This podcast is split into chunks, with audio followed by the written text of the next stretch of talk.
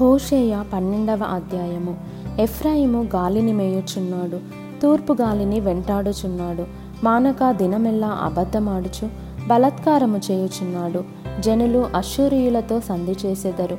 ఐగుప్తునకు తైలము పంపించెదరు. యూదా వారి మీద యహోవాకు వ్యాజ్యము పుట్టును. యాకోబు సంతతి వారి ప్రవర్తనను బట్టి ఆయన వారిని శిక్షించును. వారి క్రియలను బట్టి వారికి ప్రతీకారము చేయును.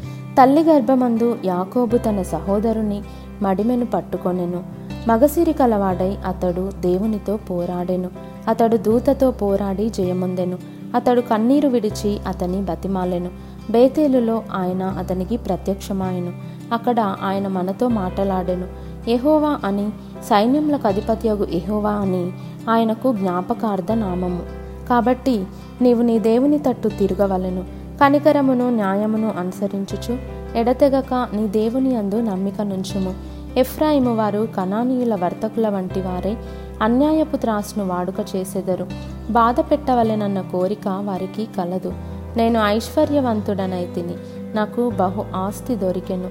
నా కష్టార్జితంలో దేనిని బట్టి శిక్షకు తగిన పాపము నాలోనున్నట్టు ఎవరునూ కనపరచలేరని ఎఫ్రాయిము అనుకొనుచున్నాడు. అయితే ఐగుప్తు దేశంలో నుండి మీరు వచ్చినది మొదలుకొని ఎహోవానగు నేనే మీకు దేవుడను.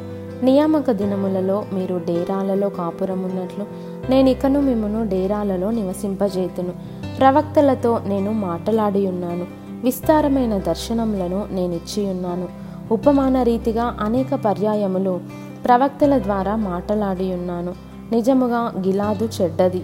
అచ్చటివి వ్యర్థములు. గిల్గాలులో జనులు ఎడ్లను బలులగా అర్పింతురు. వారి బలిపీఠములు దున్నిన చేని గనిమల మీదనున్న రాళ్ళ కుప్పల వలె ఉన్నవి. యాకోబు తప్పించుకొని సిరియా దేశంలోనికి పోయెను. భార్య కావాలనని ఇస్రాయేలు కొలువు చేసెను. భార్య కావాలనని అతడు గొర్రెలు కాచెను. ఒక ప్రవక్త ద్వారా ఎహోవా ఇస్రాయేలీలను ఐగుప్తు దేశంలో నుండి రప్పించెను. ప్రవక్త ద్వారా వారిని కాపాడెను.